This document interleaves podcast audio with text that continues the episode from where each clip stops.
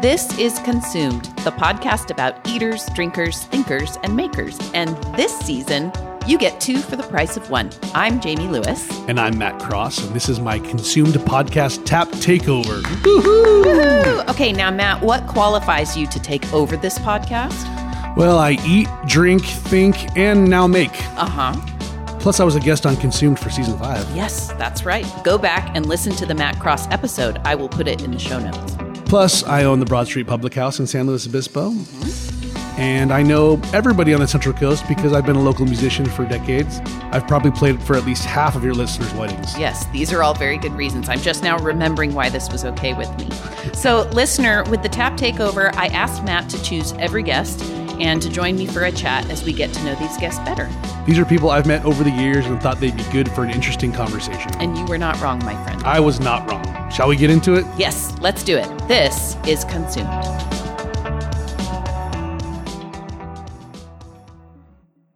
Six years ago, I met a chef who told me about how he foraged for acorns to make bread, pancakes, and even distilled spirits. He completely captured my interest from the first conversation, and I followed up to do a story on him for Life and Time magazine. In the process, I learned so, so much more about Chef Eric Olson, and I got the impression his repository of stories was bottomless. Today, he owns Central Coast Distillery, where he makes a line of single batch spirits aptly named Forager. This includes award winning agave spirits, rum, gin, and more. Matt Cross wanted to meet Eric because he sounded fascinating, and he did not disappoint. Listen to stories about working in hotels during the 1992 LA riots, marrying the HR manager, and hanging up on someone who was trying to give him a double gold medal for his Forager rum. Here's Matt Cross and me in conversation with Chef Eric Olson.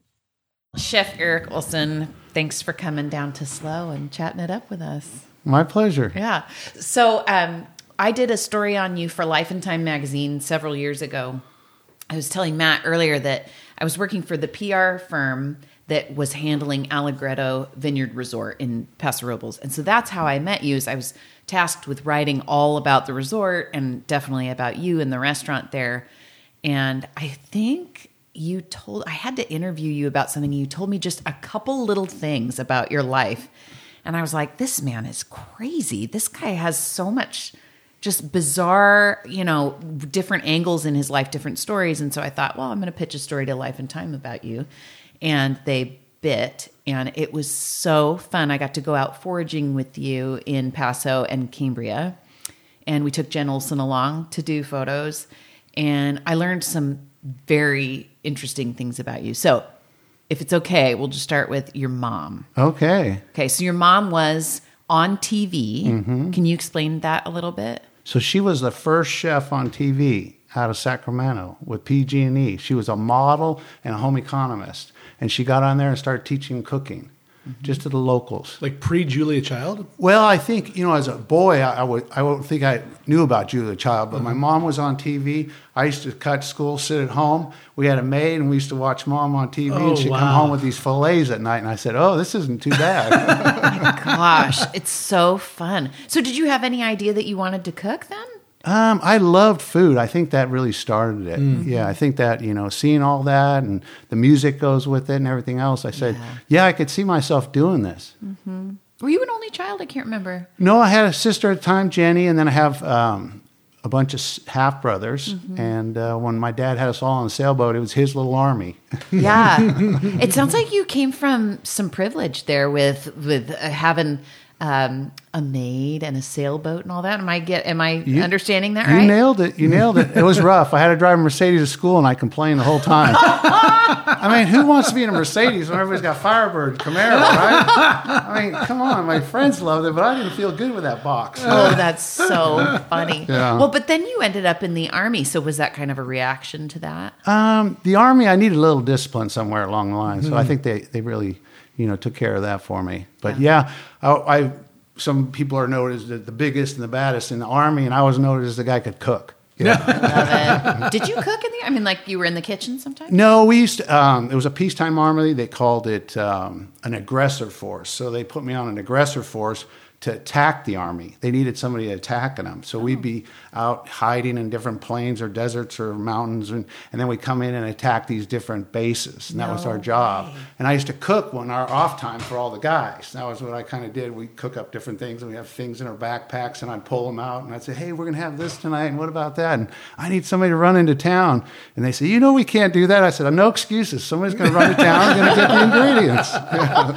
That's so crazy. So you were your own force that would train, basically train these the guys. Yeah, yeah. Those poor guys. We had we had it pretty good. Yeah. That is awesome. we got too too efficient at it at a certain point. So yeah, and then, then they dismantled the whole thing, and they sent me some other training. Wow. did the army choose you, or did you choose to be in the army? Um, I think it was back in the day where if you'd uh, collected enough tickets with your motorcycles and racing and all these other things, you could go in the army as an avenue of hey. Let me out of here, and the judge would say, "He's gone. He's gone to the army." I don't know what they do now, but that was kind of that direction. I needed some discipline. I was starting Need to escape. Yeah. You were going to military school. I was building up a few things that you know it was going in a direction. So Yeah. they definitely said, "Hey, the army would be really good for you." Introduced me to, to a recruiter. We hit it off. He showed me all the pictures about being Superman. I said, "I'll do it." You know, What, what years were you in? Um, they always ask that. I want to say eighty-four. Okay. Yeah, and then I was in four years. It, it seems like so long ago. Yeah. Well, it's, it's, a while ago. Yeah, it's a, it was a long, long time ago for me, but it was really good for me for the discipline. Hmm. Traveled around the world, which I went back again, all those chef places, Right, right. and I had some money from the army for education. I had the discipline. I understood cultures, and Hmm. um, we'd work with so many different armies and things like that that I understood. You know how you're supposed to act. Right, right. When you got to Thailand, they said you can go in the temple, but we'll cleanse you if you misbehave. I knew what that meant. There was no doubt that I, What does that mean? that means that don't misbehave in the, in the, in the priest's temple. You know? That's so interesting. Yes, a worldly life. Did you travel before the army at all? Not a lot, you know, just like a regular California kid. I traveled the beach, you know. and, Yep. Yeah, just stayed around home. Mm-hmm. But yeah, once I got in the army, it hit the world. You know, it's occurring to me now. Another thing that you told me was about, I think, an aunt and uncle or grandparents who were wild crafters, right? Right. So, um, Humboldt County, we all know that now. But prior to what they do now for a living, my family were the first druggists up there in the state Right. of California. And they were the Fitzels, and there's some things on the internet about them. They were real Victorians, so almost hermit like and a little bit gothic.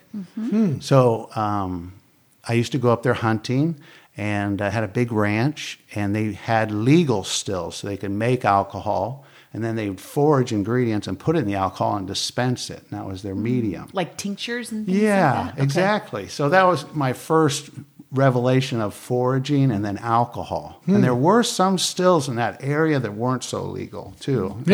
and I got I guess a sense for maybe I shouldn't be in this area Yeah. when I was a young boy, you know. So that was kind of cool. That is so cool. Interesting. All the things that make up the trajectory of a life. You know, for sure your mom, for sure your family up in Humboldt, um, the army, the way all these things build forward to, you know, who you are now. Still kind of doing things just on the cusp of what's legal.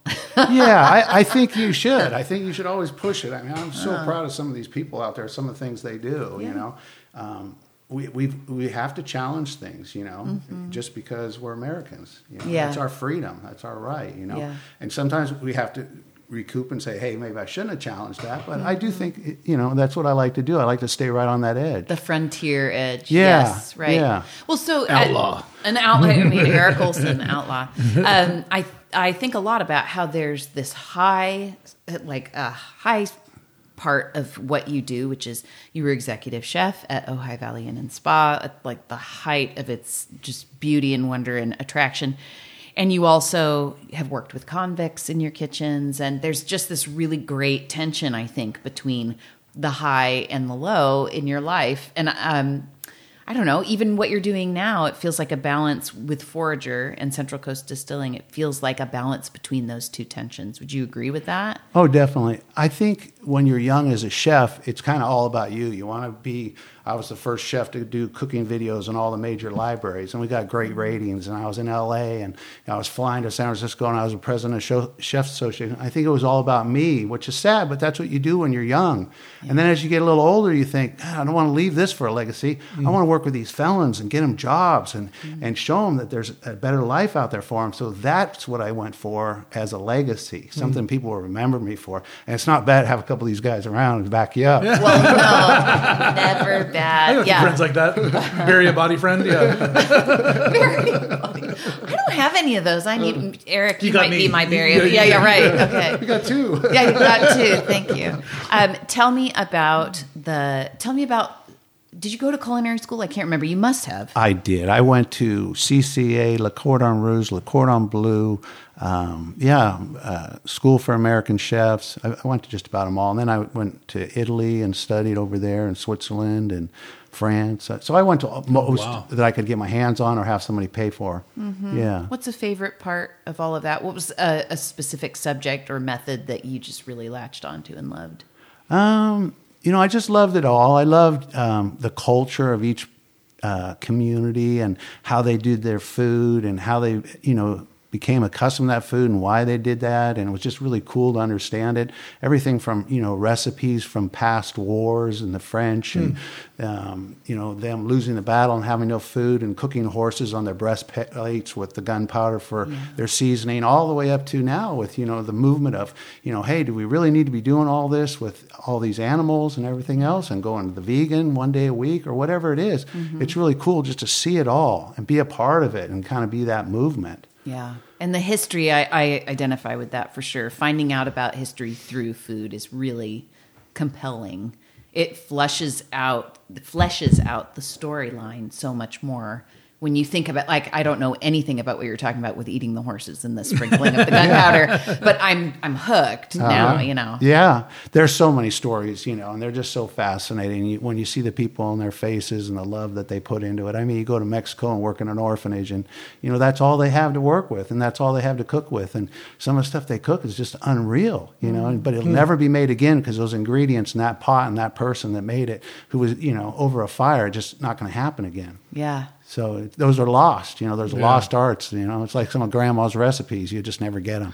That always seems to be the best. Where you go anywhere, someone's grandma get someone's grandma to cook for you, and you get the best food you've ever had. You know, those recipes that have been handed down over time. And yeah, they really know how to do it. It's just amazing. You know, um, I had an opportunity once to do a Syrian wedding, and they brought grandma in to show me how to do the rolled grape leaves, and I worked oh. with her, oh. and then we did those for the whole wedding. And then I went oh, out with no grandma way. and showed him, you know, that I'd worked with her and this. Oh, and, wow. And it was really cool, the recipe. And, and the secret ingredient was she put chicken wings underneath the doma, the, yes. the, yeah. the, wings were underneath, and that was what kind of flavored these things. It was really cool that I, wow, I got this yeah. cool recipe, got to work with her, and, you know, I got the whole hugs from the family. And just one of those things that, you know, you feel like, wow, that was really part of life, mm. you know. And I guess I could have been into whatever, but I chose cooking, and I feel like my heart and my soul has always been in there. Right, right. How did you meet Anna, your wife, Anna?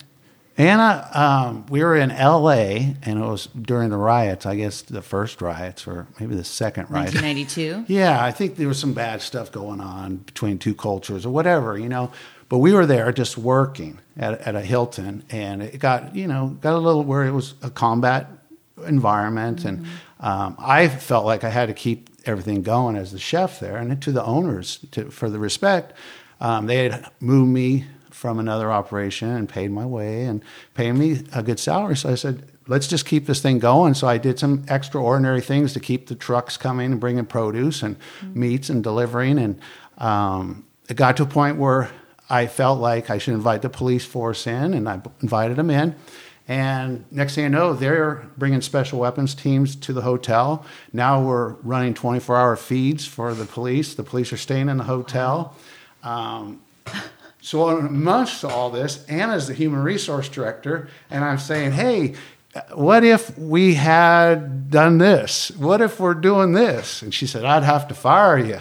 And I was like, but this is like a wartime condition. You know, there's got to be something in that you know Hilton book that says during these times you're allowed to do these things. And she said, nope. I said, oh. I said, I better get to know her. Yeah. Yeah, And you but- did. Yeah, get her on my good side.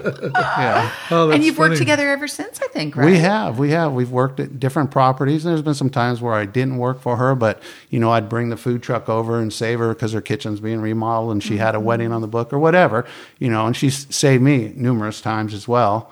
Um, Is she a chef as well? no, she always general manages. Oh, okay. so she was. Uh, She's a badass. yeah, she's a little little general in her own right, but she works um, from the human resource standpoint with humans and, and tries to get them to understand, you know, what her vision is.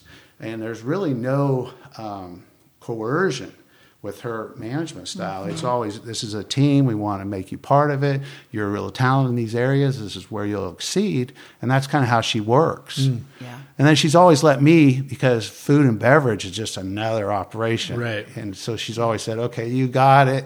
I know you'll do a good job. I know you got my back. You know, I'll support you." So that's kind of how it's always been.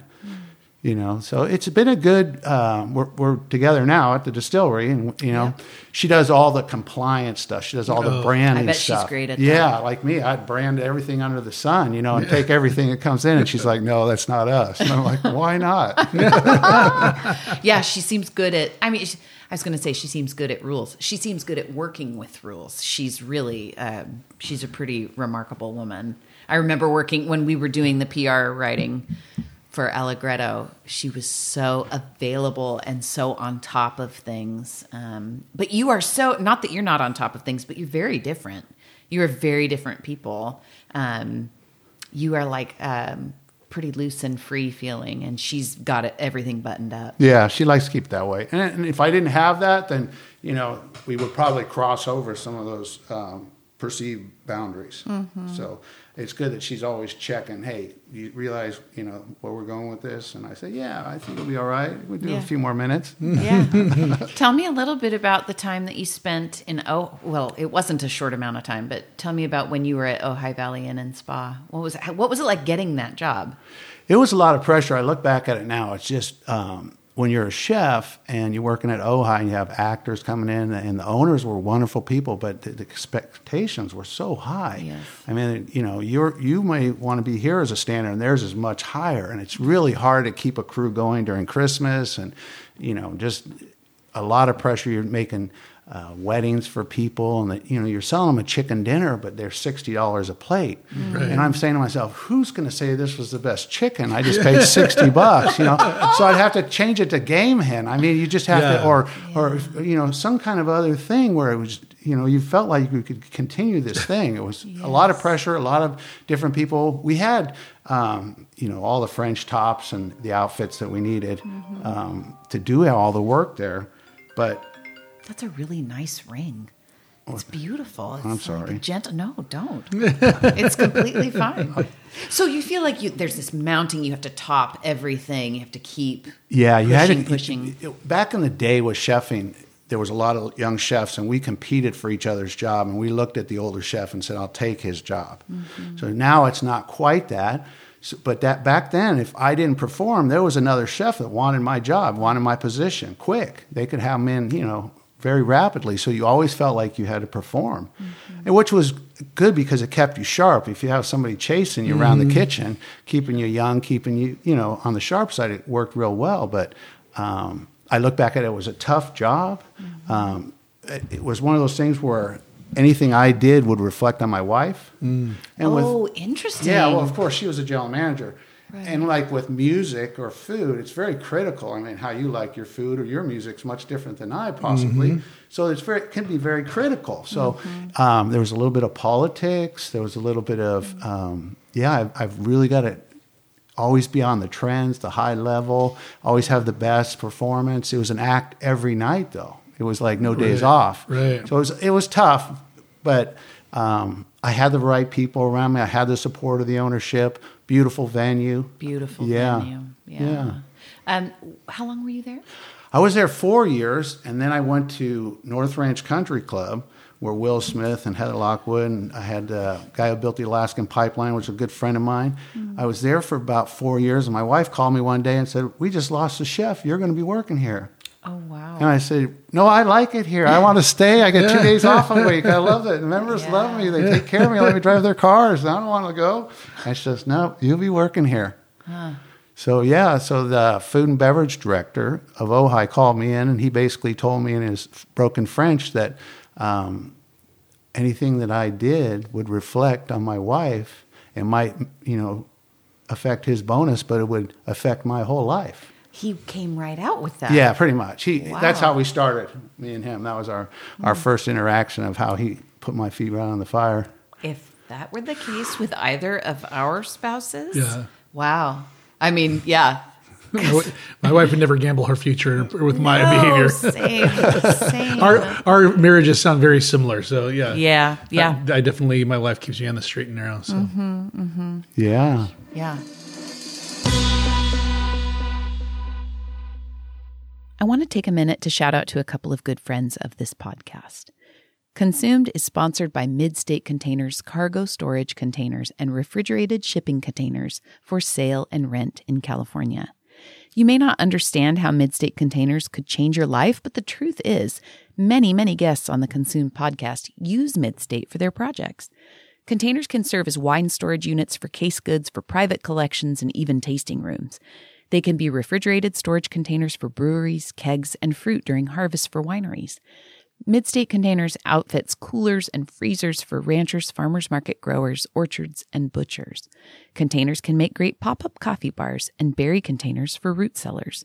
My guest from season 10, Krista Flieger from Lonely Palm Ranch, uses her Midstate container for an office on her property.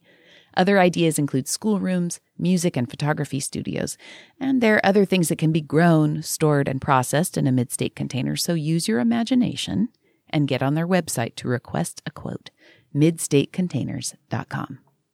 Once more, I want to give love to a couple other podcast friends. SLO Food Co op is your friendly neighborhood grocer, maintaining local, organic, and non GMO standards. SLO Food Co op sources from local producers, ensuring they offer their shoppers great food and household staples. With a mission to empower health and well being in the community, they offer local produce, meats, low to no waste foods, and wellness items.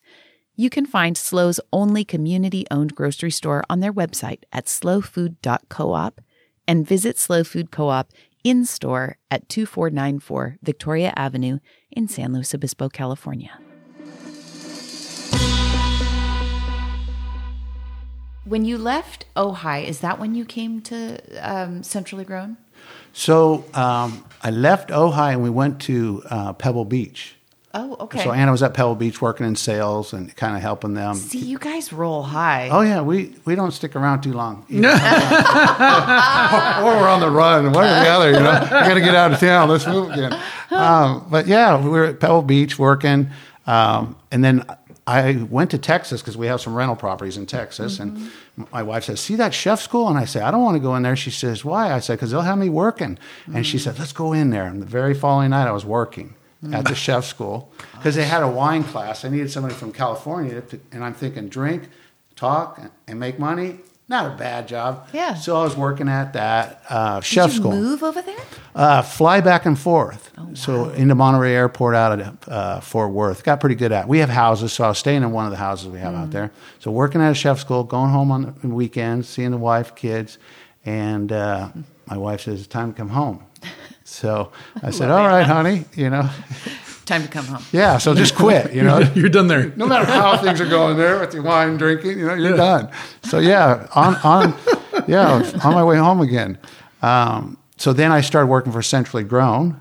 Yeah, so Yeah. talk about that because I don't think a lot of people know what that is. Do, are you aware of what that is Yeah, in Cambria? in Cambria, yeah, yeah. I'm there a couple of times. Because it's not there anymore, right? Is it No. Dow? Dow, yeah, Dow, Yeah. Dow Okay. Beach or Dow Oceans or something. All right. Okay. Well, so centrally grown though. Explain what the concept was here. The concept was by um, Dave Robertson, the owner. He's a really great guy. Um, he wanted to change the way the world addressed the food and its culture.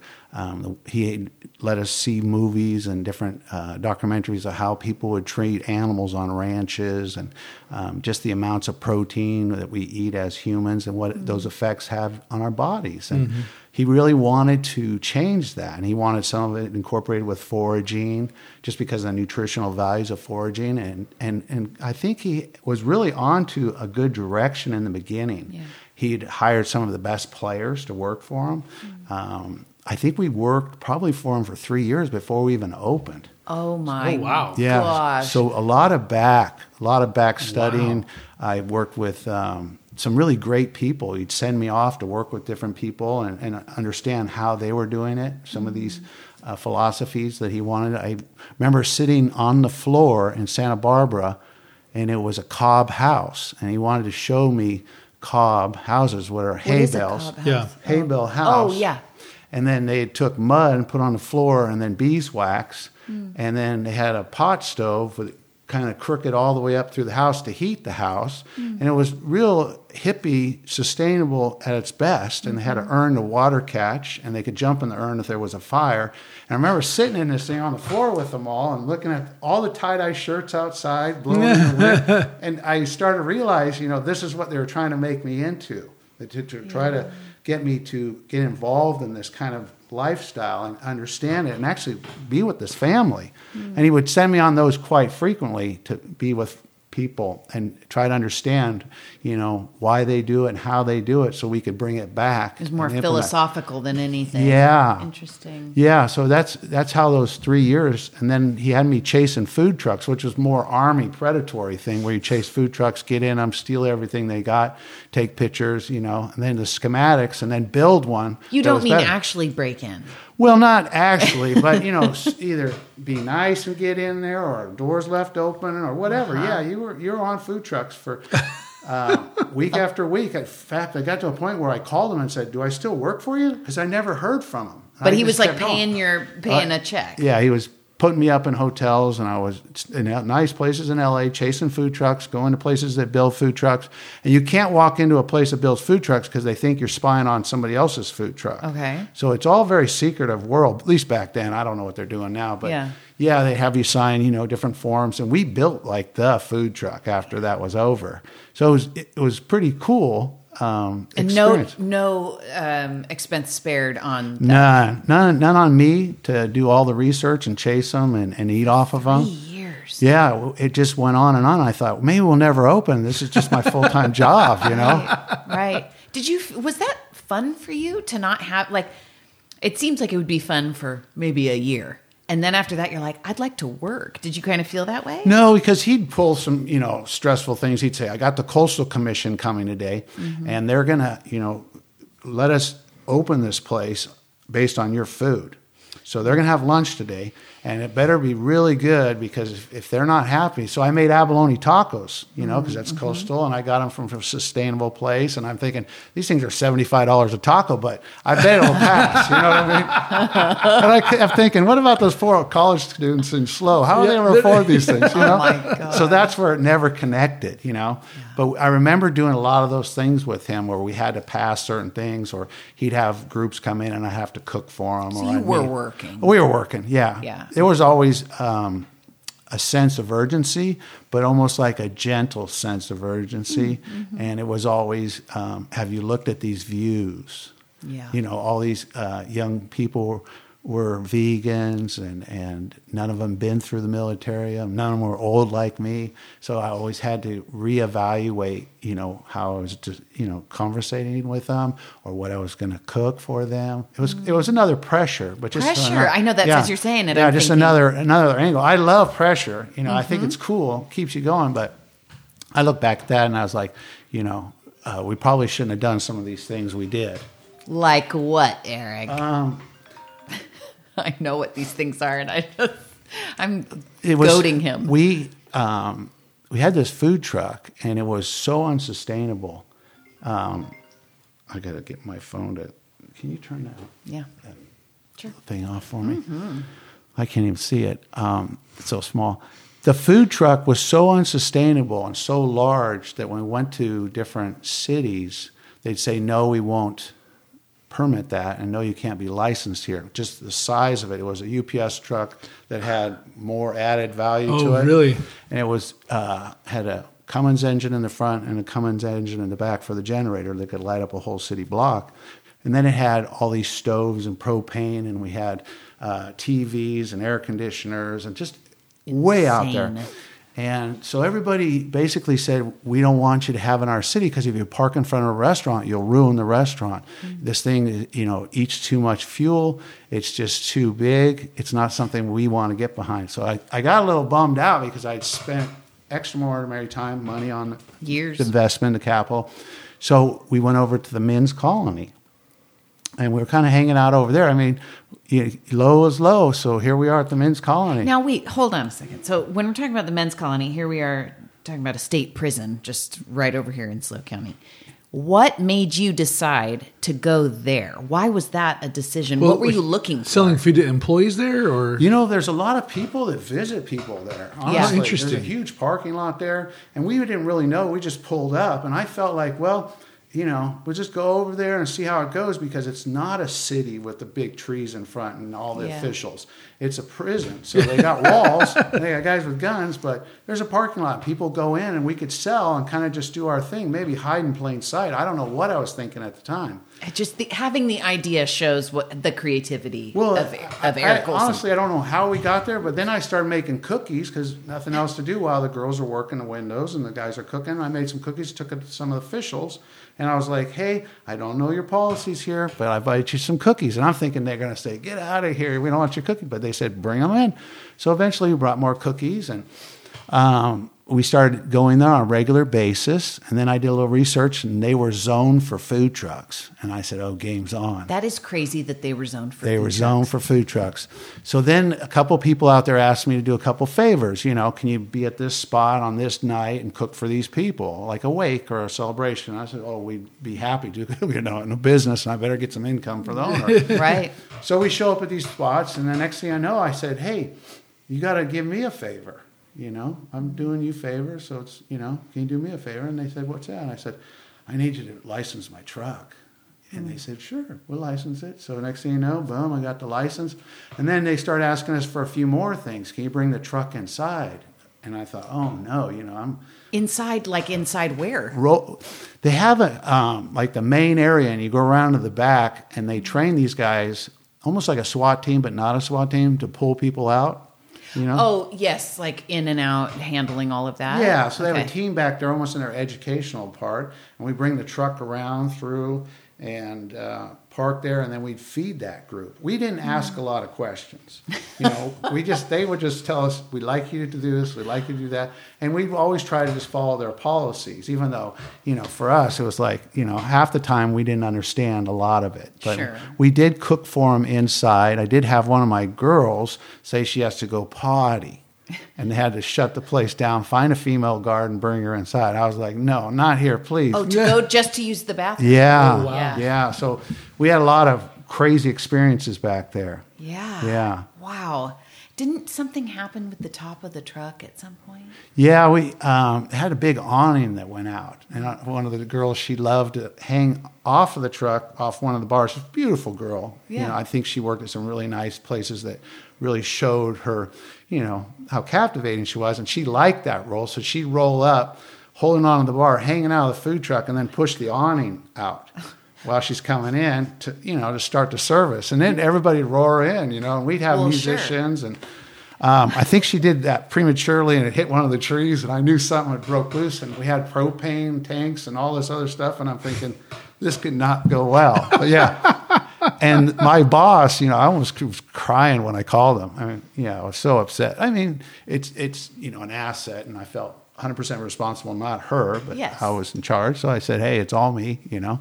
She wants to say it's her, but it's me. I'm in charge.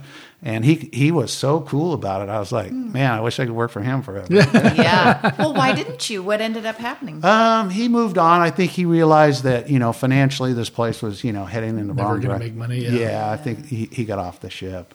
He was a great guy. But, you know, a lot of these players, they bring them in, and some of these philosophies are so hard to grasp and hang on to. Yeah, Yeah. It just it's really tough. Which is interesting because their whole thing was I sustainability, right? I love the most non-sustainable sustainable food truck. Yeah, exactly. yeah, I mean, yeah, we're the We're causing more damage than we're helping. Yeah. Yeah, it sounds like a politician. yes. You, I think probably during that time that you were with Centrally Grown, a lot of your um, creativity with indigenous foods and foraging stuff probably was really encouraged, right? oh, definitely. Yeah, yeah. So tell me about some of the dishes that you've done from like, I remember we talked about acorns, we talked about lamb's ear. I mean, You talk, can eat lamb's ear? Lamb's ear, the, The, the plant? Yeah. Yeah. Yeah. Yeah, yeah. Oh yeah. He Very made familiar me with it. Yeah. You have Really? to cut. Yeah, yeah. You have to cut off. The, is that the one that you have to cut the? I think I did milk parts? thistle for you. That's it, Yeah, milk thistle. Milk Milk thistle. thistle. But yeah. Wow. So yeah, we did. Um, at one point, we tried to do almost like a rock star drink, has Uh-huh. things in it to heal you because you drank too much as a rock star. Right, right. So we tried to, you know, almost simulate that, but with fresh milk thistle and mugwort and things. So when you drank, you're drinking things that would heal different extremities, Mm-hmm. your liver and things like that. So we were constantly doing that, and then we were always trying to find different berries or different nuts and Right. things like that we can incorporate and not like overtly do it where people will go, oh, this is not worth it, but just little touches here just to kind of accentuate our philosophy. So, mm-hmm. yeah, it went well. Um, worked with a lot of cool foragers, top foragers in California mm-hmm. came in, and it, it was it was a good little, you know, for a chef my age, want to learn some new tricks. It was pretty pretty fascinating. For sure. How'd you get Nate. into foraging? Um, I was in the Army and we were in a Marine Corps camp, and they didn't really like us, Army guys. Those Marines were a little tough on us for some reason. And God bless the Marines, but um, they they basically tell you, you know, you're going to be dropped at this place, and you're going to get back on your own, and and they give you a little schooling. And some of the things would be the uh, different vines you could drink out of or not drink out of, banana trees, the different berries you could have. You know, they, they kind of schooled you a little That's bit, interesting. took you out and then dropped you off, and you got to find your way back. Um, so that was part of it. My family roots did it for medicinal properties. Mm-hmm. Centrally Grown brought in some of the top guys and did it, and then um, I think your article springboarded a lot more. It was so beautiful that. Mm-hmm. What do you mean? I was just written up in the LA Times recently for the whole No. foraging thing. Yeah, since then I've had you know these steady blocks all the way to Oh. LA Times. That started with you. I think they're trying to keep up with you. Well, I think that's right. You know, that's one of the coolest things about my job. One of the coolest and also one of the most difficult parts of my job is when I'm done with you for our interview, we say goodbye. Maybe we connect at some point when I'm like, hey, it published, and I, I connect with you then. But I don't get to hear about the reactions people have to these things. And so when I hear something like this, that makes me so happy because I had the best day with you. It was one of, the, I mean, obviously, if I was going to pitch it to a really great journal like Life and Time, I felt it was worthwhile.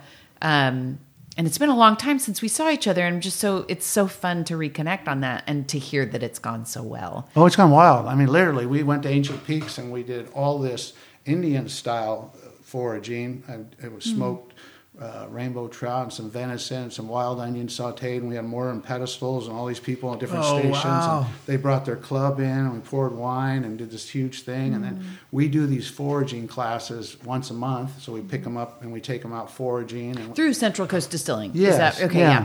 So we do these different foraging classes, and then of course we move them towards the cocktails and our spirits towards the end, and they, you know, hopefully they buy a little bit of bottle sales. I, I want to go and do that. I know. I like the idea of you basically saying, okay, folks, we're going to go out to such and such area right now. We're going to see what we can find and we're going to make something with what we get. Right. That is very cool. And the best part is that you shouldn't pre, you know, pre go out there. You should go out there and you haven't seen it. Yep. Yeah, yeah. That's, that's the cool part about it. Hopefully Right. you can do that. So yeah. When you drive around, do you look like even in a neighborhood like this, do you look around and think, I can eat that, I can eat that, I can eat that? Yeah, you got some uh, sour grass Yes. sprouting right across the street. You got all kinds of stuff in your front yard, and I saw some agaves on the way in. I said, "Yeah, I, I'm pretty aware of you know all the little plants, but I think it's more than that. It's just life. You know, it's really cool that you know we have this life. Mm. Yeah, it is really cool that we have this life.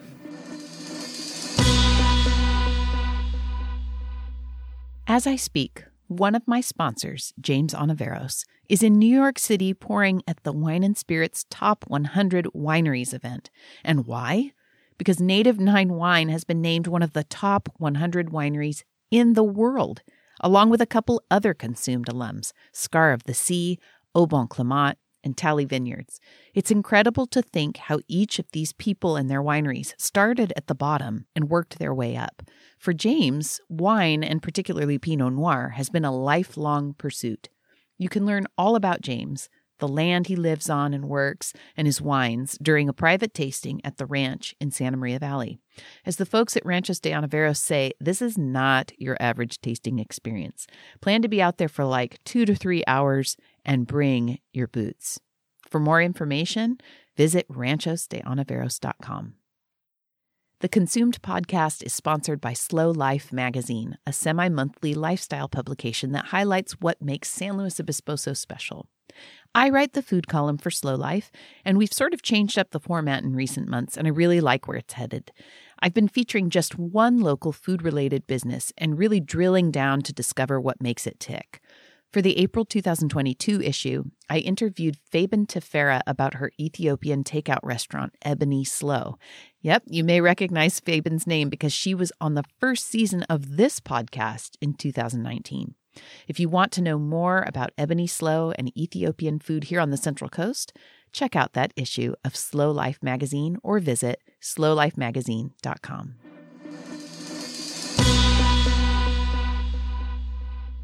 I'm looking, you brought one, two, three, four, five giant bottles of booze. Can you tell me a little bit about? Well, actually, even before you get into that, tell me about how you left Allegretto and you decided to launch out and do your own distilling.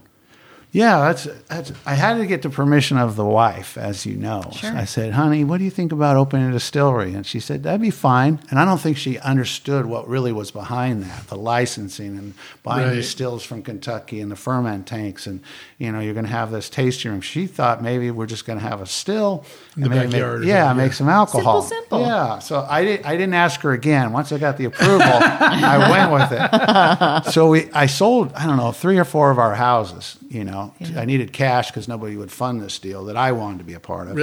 you know how that is. So I, I I funded it all. I bought everything cash. I was in Mexico and the stills are arriving at the house, and I've got these kids that are underage signing for the stills, which is probably not against the law. But Your kids. my kids were Yeah. signing for the stills. I'm in Mexico. Um, and then it started. We, you know, we found a place, and I got the city behind me at Atascadero, the fire marshal, uh, city officials, um, the building inspector, and we put this thing together in an office building, which was unheard of because they're always got to be solo. So, and this is attached. But we Oh, they some- have to be freestanding? Yeah, so if they burn down, they don't take the whole neighborhood. Oh, I see. So we found some things that we, you know, would work as far as encapsulating the building, and we did some creative stuff, and we finally got this thing off and running. And I remember when I was in the food truck overlooking the ocean, and I, we were making maybe some alcohol, in it, maybe in a still mm. for fuel though. Yeah. yeah. Maybe, maybe. And mm-hmm. all the chefs were laughing at me so hard because it, I had told them I can make better alcohol mm. than the big boys, and they laughed so hard, you know. And it something inside really, you know, irked me. So my first competition that I went to, it was a rum international competition. It was 300 rum distilleries from around the world. Mm. And I've been to a lot of competitions as a chef.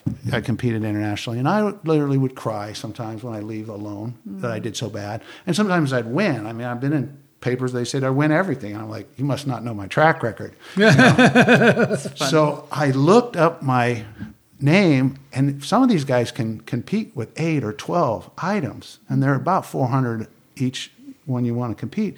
So I'm looking up for little old me and 300, you know, and I couldn't find me, not even at the bottom. And I thought, oh no, I didn't even make I didn't even the place. list. Maybe those guys are right, you know. And then somebody called me, another distiller, and goes, Eric, Eric, I can't believe it. And I'm thinking, he's going to tell me that I'm just lousy, and I can't believe it that I didn't, you know, at least get a bronze. He says, you won. I Number said, one? Yeah, best in show. Out of 300 Yeah, worldwide double distilleries. double gold. I was in shock, so I called my wife because she's you know a level head. I say, "Honey, can you look and see what we placed? I think we're at the top." And sure enough, we won.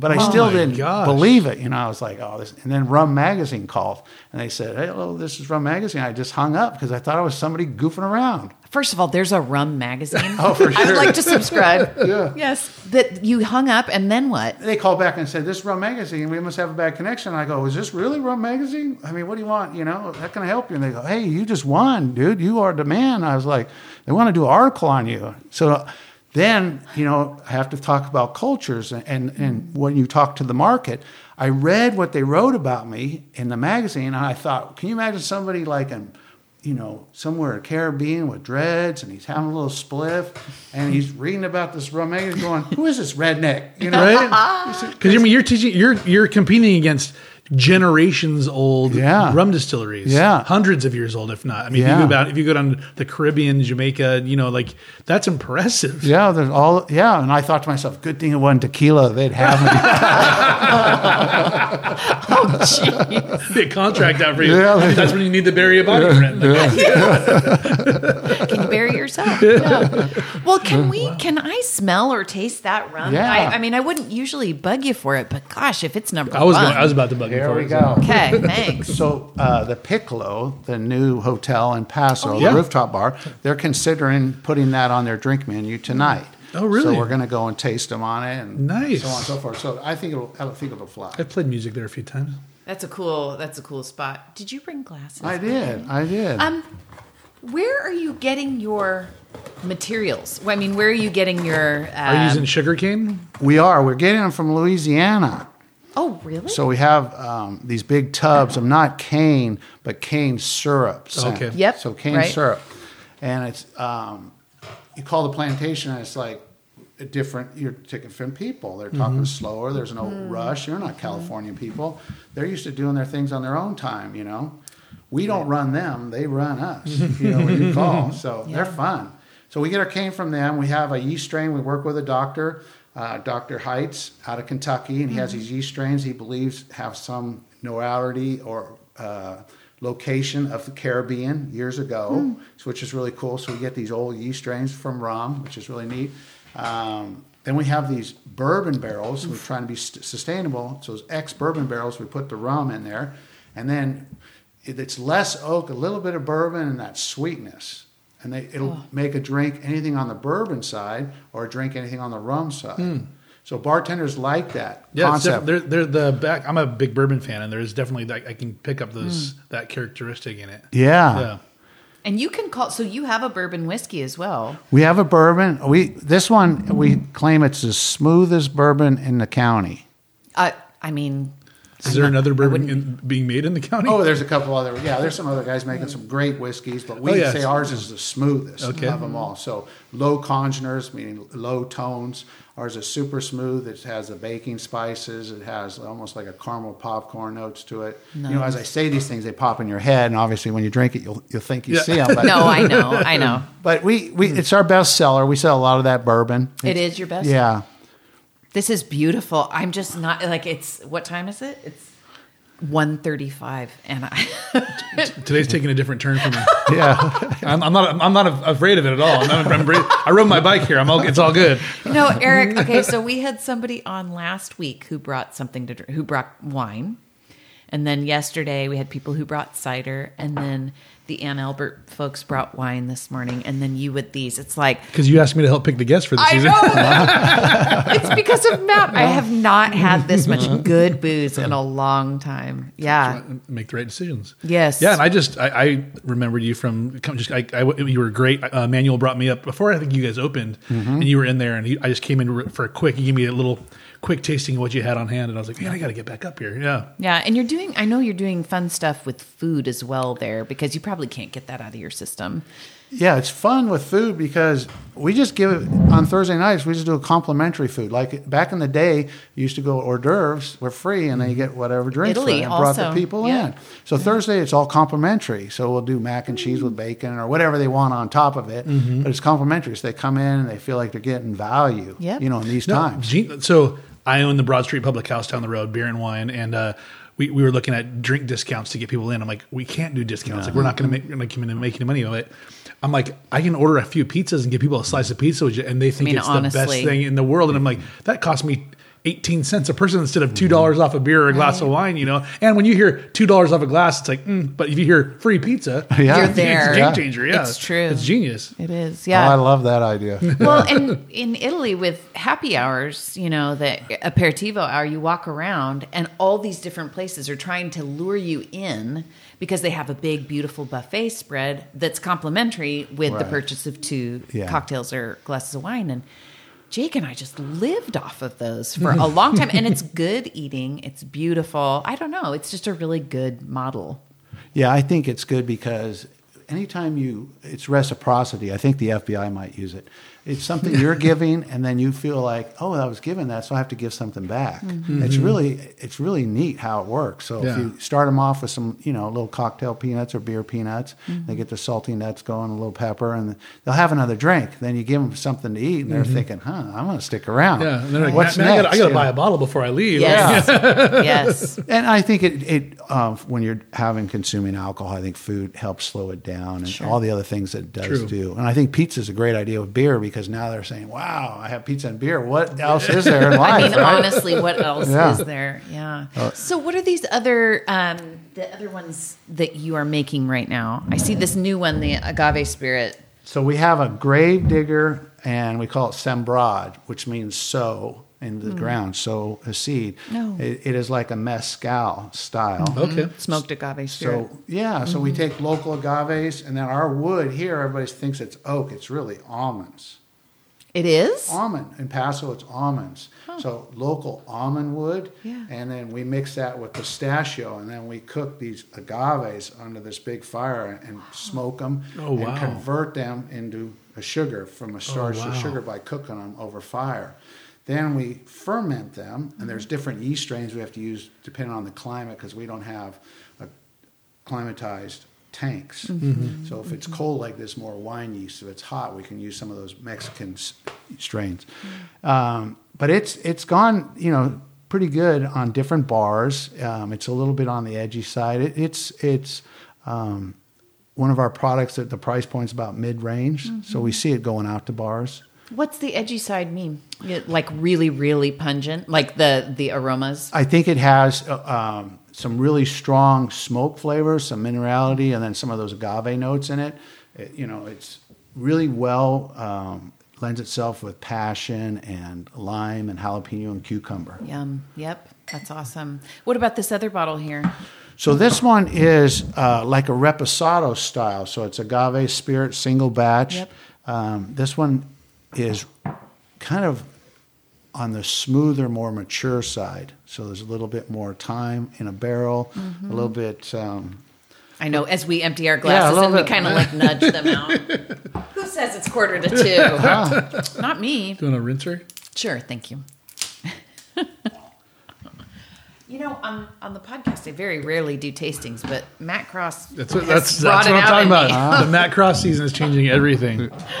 all I- right. the only reason I had a podcast was before so I could get free booze. So that's, there's different there's There different you motivation go. behind Thank both of you. us. Thank you. Okay, so this is that reposado style. Oof, Now, is there a reason you're not calling it tequila? Yeah, it's, it'd be a no-no. you can't. Yeah, Really? it's kind of appellation controlled. So Champagne. Jalisco would be the only place that the tequila. Really? Yeah, and we kind of have that in our backstory. Kind of go over where Anna's family's from and all the cartels that you know. yeah, It- it's all in there. So we have a respect for them. Yeah, absolutely. and um, it talks about you know why you know we respect them, but why we use local agaves. Yeah. and then we've created Oh, this that one. is smooth. Wow. It's pretty. I'm just smelling it. It smells so good. Yeah. Where do you do all of that when you smoke the agaves and everything? Where where are you doing that? Like in your backyard or what? No, we have uh, a lot of people are behind the agaves because the agaves actually put water into the ground, and I know that sounds like nonsense, but you're not watering the agaves over and over. They're real sustainable. Oh no, I know because we don't water ours ever. Yeah. Yeah. So you are instead of having other plants, you have agaves, and it's less watering. Yeah. They're great for fire breaks. If you put them on a ranch, the fire Mm-hmm. comes down, they'll stop the fire. Hmm. They're great to keep the neighbor kids out. If you want to use They're them as- pokey. Yeah, as, as a fence line. So we have an experimental ranch. Some of the other people we're working with have an experimental ranch near the Allegretto, Oh, okay. and we put 20 different varieties of agaves in there, and we're finding out which ones grow the best. Mm-hmm. And we have a drone that takes the river temperatures and all this high tech Oh, stuff wow. studying these agaves. And at that ranch, they have a Tajon, which is a pit. A lava rock line, and then we take the bagasse, the last spent agave, throw it in the pit as fire starter, and then we Oh, take wow. some methyl alcohol, light that. Then we start loading the agaves in this pit, and we smoke them in there. But this one here, Yeah. I might be giving balls of booze of some of my friends that run kitchens so I can roast it. So this one's smoked, and then this one's roasted in those big ovens, those commercial ovens. Oh, okay. So on the weekends, we're doing a lot of passing. Roasting. Yeah, passing the ball around and roasting in, in these big ovens, these big German ovens Mm-hmm. that you can dial and put your agaves all the way down, and then we roast them. Yeah. And then you get these different characteristics and these different notes and nuances from the roast side instead of the smoke side. So there's two different kind of products. Mm. Very different. Yeah. And then you get the color from barrel aging. The barrel, yeah. We get independent stave barrels, and I knew that they were really good. I went back to Kentucky and I studied with the the guy who actually does a lot of the work for independent stave, and I knew I had good barrels because when they sent them to me, they stole them on the way. They're insured, but I, that was like for me that was Who stole them? validation. You stole my barrels; they must be good. I got another set, but yeah, who stole them? Salt Lake, and you th- look at you look at the map of Utah. They've shoved all the distilleries up in the northern part. Oh. because the you know they don't believe in- Utah. Yeah, Yeah. alcohol in the southern part. They've let the distilleries be in the northern part, kind of like Austin is to Mm-hmm. Texas. Yeah. Same with the distilling. So as soon as those barrels dropped in Salt Lake, someone picked them up. And it wasn't me, but I was validated. Yeah. I said, "Hey, I'm wanted I'm getting the right kind. yeah, I was like, good, you stole my barrels. I got the right ones. Some more came in. And it's not like it used to be where they burn those barrels out with hay and the good old boys. Mm-hmm. Now they directionally toast them. Yeah, Yeah. Put it's them outside. charred direction, Yeah, yeah. they, they've really gone a long way. So yeah. I learned I did the Bourbon Trail in Kentucky, and I learned way more about barrels than I ever thought I wanted to know. it's a huge, Oh, that's it's a cool. huge I went, part of yeah, it. I went with my brother, and I, I had, I wasn't a big fan. He's like, I'm going, hey, I'm going to do the Bourbon Trail. I'm like, eh, sure, any excuse to get out of town and have a vacation and drink the whole time. Mm-hmm. I'm in. And uh, yeah, after like the fourth one, I'm like, I'm pretty sure I can start my own distillery because they give you detailed tours, and it's like when you're doing the trail, you're doing two or three a day, and I'm like, let me take over here for you, Bob. This is how we do it. It's You know, like a religion. It's Oh, like a religion. Well, you learn all about the limestone, how that affects the water in Kentucky, and Uh-huh. the, you know you, uh, how it's the, America's only spirit. You know, you're just going through the, all this stuff. I'm like, I retained way more than I thought I would. For But, yeah. sure. Speaking of that, can I try your bourbon? absolutely. Yeah, tasting through a bunch of bourbon. That's something I would really like to experience on the trail. Well, and I never really drank bourbon before that. And I came back and I had like I had like five or six in my liquor cabinet. That, Sure. And then I was playing music for uh, SLO Stills, and every time I played, they give me a bottle, which was dangerous because I was playing for them on a weekly basis. that is dangerous, Matt.